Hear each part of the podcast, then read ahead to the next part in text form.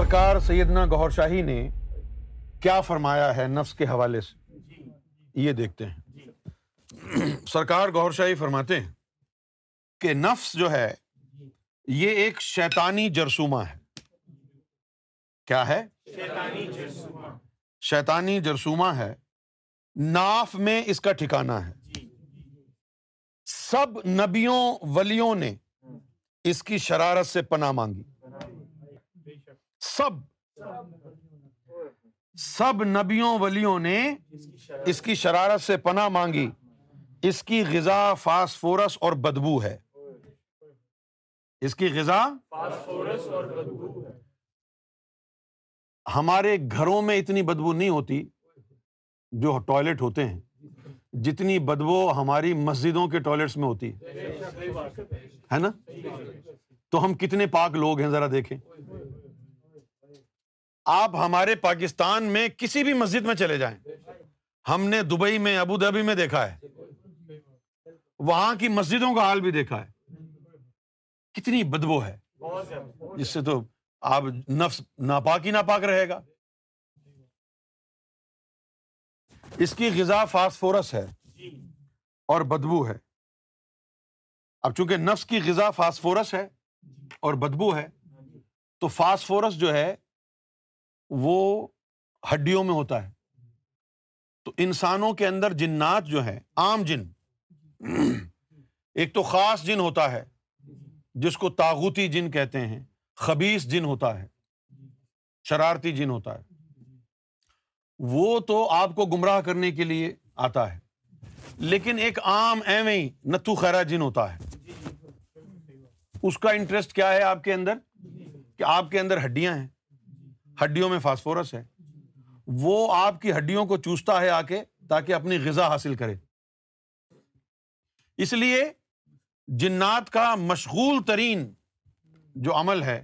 وہ یہ ہے کہ انسانوں میں گھس جاؤ سمجھ گئے آپ اور پھر جو عورتیں ہیں خاص طور پر جب ان کی ماہواری ہوتی جب وہ ناپاک ہوتی ہیں تو ان دنوں میں وہ جنات کی کوشش ہوتی ہے کہ زیادہ سے زیادہ ان کے اندر گھس جائے اور عورتوں میں جنات کی تعداد زیادہ ہو جاتی ہے جس کی وجہ سے کیا ہوتا ہے وہ ان کی ہڈیوں کو جو ہے چاٹنا اور چوسنا شروع کر دیتے ہیں جب یہ تعداد زیادہ ہو جاتی ہے تو ایسی عورتوں کو لیکوریا کی بیماری ہو جاتی وہ جو لیکوریا کی بیماری ہے وہ کیا ہوتی ہے کہ وہ ہڈیاں کو ہڈیوں کا جو گودا ہوتا ہے وہ جنات اس کو چاٹ چاٹ کے اندر سے کھوکھلا کر دیتے ہیں اور پھر یہ بیماری میں مبتلا وہ ہو جاتی تو یہ انسان کے اندر جو جنات بڑے شوق سے داخل ہوتے ہیں وہ اس کی وجہ یہ ہے کہ اس کے اندر ہڈیوں کو جا کے چوس کر اپنی غذا کو حاصل کرتے ہیں اس کی غذا فاسفورس ہے اور بدبو ہے جو ہڈیوں کوئلے اور گوبر میں بھی ہوتی ہے ہر مذہب نے جنابت کے بعد نہانے پر زور دیا ہے جی۔ کیونکہ جنابت کی بدبو مساموں سے بھی خارج ہوتی ہے بدبودار قسم کے مشروب اور بربودار قسم کے جانور کے گوشت کو بھی ممنوع قرار دیا گیا ہے روز ازل میں اللہ کے سامنے تمام روحیں جمادی تک ایک دوسرے سے مانوس اور متحد ہو گئیں روح جمادی کی وجہ سے انسان نے پتھروں کے مکان بنائے اور روح نباتی کی وجہ سے درختوں کی لکڑیوں سے چھت بنائے درختوں کے سائے سے بھی مستفیض ہوئے درختوں نے ان کو صاف ستھری آکسیجن پہنچائی پیچھے والی حیوانی روحیں جو دنیا میں آ کر جانور بن گئے سب انسانوں کے لیے حلال کر دیے گئے جب کہ انہیں سے متعلقہ پرندے بھی حلال کر دیے گئے باقی بائیں طرف جنات اور سفلی موکلات بنے پھر ان سے پیچھے کی طرف خبیص اروا جو آخر میں دشمن خدا ہونی اور وہ حیوانی نباتی اور جماعتی روحیں جو خبیصوں کے پیچھے نمودار ہونی جی۔ انہوں نے انسانوں سے دشمنی کری ان کی روح جمادی کے دنیا میں آنے سے راکھ کوئلہ بنی جس کی گیس انسان کے لیے نقصان دہ ہے سرکار فرماتے ہیں لطیفہ نفس ساتواں اور سب سے ادنا لطیفہ ہے اس میں تاثیر آب و ہوا خاک اور آگ کی ناسوتی ہے تاثیر آب و ہوا خاک اور آگ کی ناسوتی ہے لطیفہ نفس کی شکل جنات جیسی ہوتی ہے اور اس کی غذا بھی انہی کی طرح ناری ہے اور یہ سوتے میں سوتے وقت انسان کے جسم سے نکل کر یعنی خواب میں اپنے ہم جنسوں کی محافل میں گھومتا رہتا ہے یہ انسان کی ناف میں مقیم رہتا ہے اور اس کا تسلط پیشانی تک ہے لطیفہ انا تک اس کا تسلط ناف سے لے کر پیشانی تک ہے کلمہ طیب آدم علیہ السلام اور ان کی اولاد کے لیے وسیلہ معافی سزا وسیلہ تصفیہ قلب اور تزکیہ نفس ہے گو ایک دفعہ کلمہ طیب پڑھنے سے مسلمانوں کے زمرے میں آ گیا لیکن ناسود کی نار سے بچنے اور قلب روح نفس کو پاک کرنے کے لیے اس کا یا اس کے مغز اس میں ذات اللہ کا ذکر دائمی ہے یہ جو ناسوت میں نار ہے اس سے بچنے کے لیے ہر وقت کا قلبی ذکر ضروری ہے قرآن مجید میں ہے کہ آراب نے کہا ایمان لے آئے اللہ نے جواب میں فرمایا اے محمد صلی اللہ علیہ وسلم ان کو کہہ دو کہ تم ایمان نہیں لائے ہو یوں کہو کہ ہم اسلام لائے ہیں تب مومن کہلانے کے مستحق ہوگے جب ایمان تمہارے دلوں میں داخل ہو جائے گا جس اسم کے وسیلے سے آدم علیہ السلام کو معافی ہوئی وہ اسم آدم سے پہلے کا ہی تھا یعنی ابتدا اس میں محمد کے دیکھنے سے اور انتہا جس میں محمد کے آنے سے ہوئی تبھی تو آپ نے فرمایا تھا کہ ہم دنیا میں آنے سے پہلے بھی نبی تھے سلطان اکبا رحمۃ اللہ علیہ نے بھی رسالہ روح شریف میں لکھا ہے کہ آپ صلی اللہ علیہ وسلم کی روح مبارک آدم علیہ السلام سے بھی ستر ہزار سال پہلے وصل یار تھی لا الہ الا اللہ سے نبوت چلی یعنی آدم علیہ السلام سے لے کر آپ کے آنے تک نفی اسبات اور صفاتی اسما کے ذکر تھے اور محمد رسول اللہ پر ختم نبوت ہوئی یعنی اس کے آگے اور کچھ نہ تھا تبھی تو قرآن مجید کی سورہ احزاب میں ہے ولاکن رسول اللہ و خاطم النبی اب جن لوگوں نے آپ کے بعد کوئی دوسرا نبی مانا یا اس کلمے میں رد و بدل کیا وہ کافر ہو گئے اور جھوٹے نبی کو مان کر اصل کی شفات سے محروم ہو گئے جیسے کہ کچھ انسان شیخ سنان اور کچھ مرزا غلام احمد کو نبی مانتے ہیں حضرت آدم صفی اللہ اور باقی انبیاء علیہ السلام کے علاوہ حضور پاک صلی اللہ علیہ وسلم نے بھی غاروں کی سنت ادا کی میدے کو تعام سے خالی رکھا ذکر اس میں ذات سے نفس کی سرکوبی کی تبھی تو آپ نے فرمایا کہ جب انسان پیدا ہوتا ہے تو اس کے ساتھ ایک شیطان جن بھی پیدا ہوتا صحابہ اکرام نے پوچھا کہ کیا آپ کے ساتھ بھی پیدا ہوا تھا فرمایا پیدا ضرور ہوا تھا لیکن وہ میری صحبت سے مسلمان ہو گیا یہ اشارہ اس نفس کی طرف تھا ایک حدیث میں ہے کہ تم نفسوں سے جہاد کرو یہ جہاد اکبر ہے اللہ تعالیٰ کا فرمان بھی ہے فخت الو انفسکم اپنے نفوس کو مارو ایک جگہ فرمایا قد افلاح من زکاہا وقت خواب من دساہا یعنی جس نے نفس کو پاک کر لیا وہ خلاصی پا گیا ان آیات و احادیث سے ظاہر ہوتا ہے کہ خلاصی پانے کے لیے نفس سے جہاد ضروری ہے اور اس دور میں جب کہ نفس نے انسان کو حیوان گدھا بنایا ہوا ہے اس سے جہاد ناممکن ہے خلاصی کیسے ہوگی جب آدمی عالم ناسوت میں ہو اور کوئی گناہ بھی نہ کرے آدمی صرف عالم ناسوت میں رہے جی۔ بھلے کوئی گنا بھی نہ کرے دن رات سوتا رہے تب بھی اس ناسود کے اثر سے اس کا نفس طاقتور ہو جائے اور وہی نار اس کے قلب کا منہ بند کر دیتی ہے یعنی جالے بن جاتے ہیں حتیٰ کہ ایک دن لطیفہ قلب باہر سے نوری غذا نہ ملنے کی وجہ سے مر جاتا اور نفس مکمل طاقت اور بغیر قلبی مداخلت کے اس کو اپنا غلام بنا لیتا وہ نفس امارا کہلاتا ہے کون کہ جو نفس اتنا طاقتور ہو جائے کہ قلب کو اپنا غلام بنا لے وہ نفس یا ہمارا کہلاتا ہے چونکہ نفس کا تعلق شیطان سے ہے اور پھر وہ جسم کا بھی اور پھر وہ جسم بھی ان کا ہو جاتا ہے جسم بھی شیطان کا ہو جاتا ہے نفس کا تعلق شیطان سے ہے اور اگر نفس طاقتور ہے اس کا جسم پر قبضہ ہو گیا تو جسم کا تعلق بھی شیطان سے ہو جاتا اس وقت کسی کو کشف و الہام کی بھی صورت پیدا ہو سکتی ہے جب جسم بھی شیطان کا ہو جائے تو پھر اسے کشف اور الہام کی صورت بھی پیدا ہوتی ہے جس کو استدراج کہتے ہیں اس لیے اس کی بچت کے واسطے اللہ تعالیٰ نے فرمایا فض کر اللہ قیام و قدم و اعلیٰ جنوب کم کہ اللہ کا ہر وقت ذکر کرتے رہو اٹھتے بیٹھتے کروٹوں کے بل بھی جب آدمی ہر وقت ذکر انفاس ذکر خفی یا ذکر قلبی یا سلطانی کرتا ہے تو جو ناری غذا ہوا یا پانی کے ذریعے جسم میں داخل ہوتی ہے ذکر کے نور کی گرمی سے جل جاتی اور وہ امانتیں جو اس ڈھانچے میں بند ہیں یعنی روحیں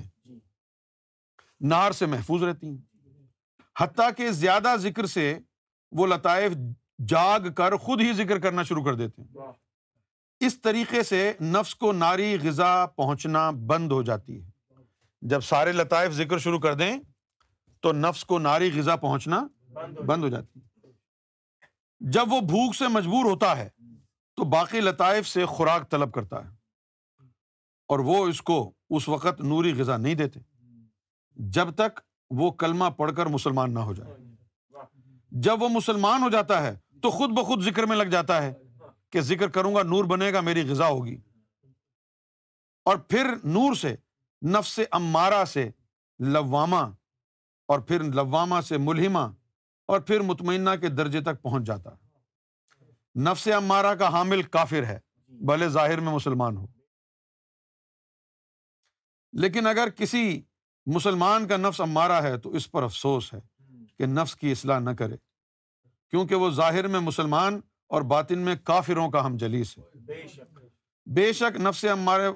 بے شک نفس ہمارا والا ظاہری طور پر مسلمان کافر نہیں کہلائے گا لیکن ناپاک ضرور ہو جائے گا اور انہیں کے لیے حدیث شریف میں ہے کچھ مسلمان ایسے بھی ہیں جو قرآن پاک کی تلاوت کرتے ہیں لیکن قرآن مجید ان پر لانت کرتے قرآن مجید میں ہے ان نمازیوں کے لیے خرابی ہے جو نماز حقیقت سے غافل ہیں تبھی تو حضرت مجد الفسانی سرحندی رحمۃ اللہ علیہ نے بھی اپنی مکتوبات میں لکھا کہ قرآن ان لوگوں کے پڑھنے کے لائق نہیں جن کے نفس اور حوث سے پاک ہو گئے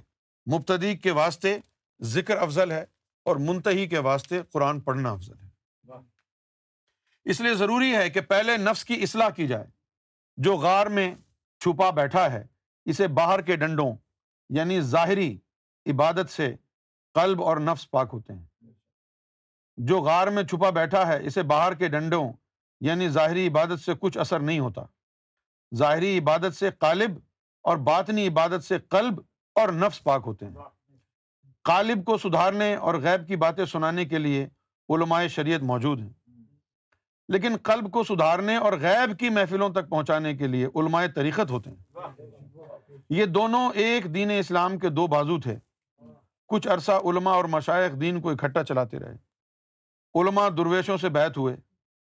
اور درویش علماء کے شاگرد بنے لیکن آہستہ آہستہ علماء بے عمل ہو گئے اور اکثر شیخ باپ دادا کی وراثت سمجھ کے بغیر عبور خالی ہو گئے دین کھوکھلا ہونا شروع ہو گیا علماء ناقص پیروں سے بیزار اور پیر بے عمل علماء سے نالا اور امت دونوں سے بیزار بے شک کیا بات ہے تو یہ نفس کے حوالے سے کچھ گفتگو آج ہوئی ہیں جو خاص خاص جو گفتگو ہیں وہ تو پہلے ہو گئی ہیں امبیا اکرام کا بھی نفس ہوتا ہے ان کا بھی جب نفس ہوتا ہے وہ ہمارا ہوتا ہے پاک کرنا پڑتا ہے ٹھیک ہے نا تو اہل بیت کو بھی نفس پاک کرنا پڑا ہوگا حضور کی نظر سے ہو گیا ہوگا صحابہ اکرام کو بھی حضور صلی اللہ علیہ وسلم کی صحبت حاصل تھی اب حضور کی صحبت میں بیٹھنے والے دو طرح کے لوگ تھے ایک وہ تھے کہ جن کا باطن منور نہیں تھا صرف ظاہری صحبت سے نفس پاک ہو گیا تھا جب حضور کا وصال ہو گیا ظاہری صحبت ختم ہو گئی تو وہ نفس کے اوپر جو نور کی تجلیاں گرتی تھیں وہ بھی رک گئیں اور ان کے اندر از خود نور بنانے کا کوئی وسیلہ نہیں تھا لہٰذا کچھ عرصے بعد ان کا نفس دوبارہ غلاثت میں غلازت میں آ گیا اور پھر ایسے ہی مردودوں نے تلوار اٹھائی اور اہل بیت کو کربلا کے میدان میں شہید کیا وہ لوگ جو حضور کی صحبت میں بھی بیٹھتے تھے اور انہوں نے دل والا علم بھی سیکھا تھا وہ تو کوئی مولا علی بن گیا کوئی ابو ذر غفاری بن گیا کوئی بن زبیر بن گیا کوئی عمار بن گیا کوئی ابو ذر غفاری بن گیا بڑے بڑے اعلیٰ مقامات پر یہ لوگ پہنچ گئے لیکن جن لوگوں نے اندر کا نظام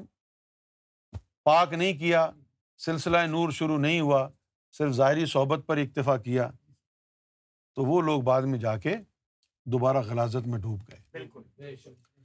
نفس کوئی عام شے نہیں ہے سب سے مشکل کام دنیا میں نفس کو پاک کرنا ہے نفس کو پاک کرنا بغیر مرشد کے ممکن نہیں ہے نفس کو پاک کرنا بغیر نفس شکن کے ممکن نہیں ہے اور نفس کو پاک کیے بغیر درجۂ ایمان بھی نہیں ملتا جتنا مشکل ہے اتنا ہی ضروری ہے لہذا آپ نے جو بھی بن پڑے آپ نے نفس کو پاک کرنا ہے اور آج کے اس دور میں نفس کو پاک کرنا پہلے سے بھی زیادہ مشکل ہو گیا ہے لیکن اس کے ساتھ ساتھ نفس کو پاک کرنے کی آسانیاں جتنی اب سرکار گور شاہی نے عطا فرما دی ہیں کسی دور میں نفس کو پاک کرنے کے لیے یہ آسانیاں موجود نہیں تھیں اب تو سرکار گور شاہی نے صرف یہ کہا ہے کہ یہ پرچار مہدی کرو سرکار گور شاہی کی نظروں میں آ جاؤ گے نظروں میں آ جاؤ گے تو وہ نظروں سے ہی نفس پاک ہونا شروع ہو جائے تو آج کا جو یہ نفس کا جو باب ہے میں سوچ کے تو کچھ اور آیا تھا لیکن پھر مجھے یاد آیا کہ یہ تو ایلیمنٹری کورس ہے نا اس لیے میں نے کاٹ کاٹ کے اپنے آپ کو روک روک کے صرف عام باتیں آپ کو بتائی ہیں تو آج جو ہے یہ لطیفہ نفس کا باب جو ہے وہ ہو گیا ہے پورا اس کے بعد کل جو ہے ہم لطیفہ روح پر گفتگو کریں مجھے امید ہے آپ کو سمجھ میں آیا ہوگا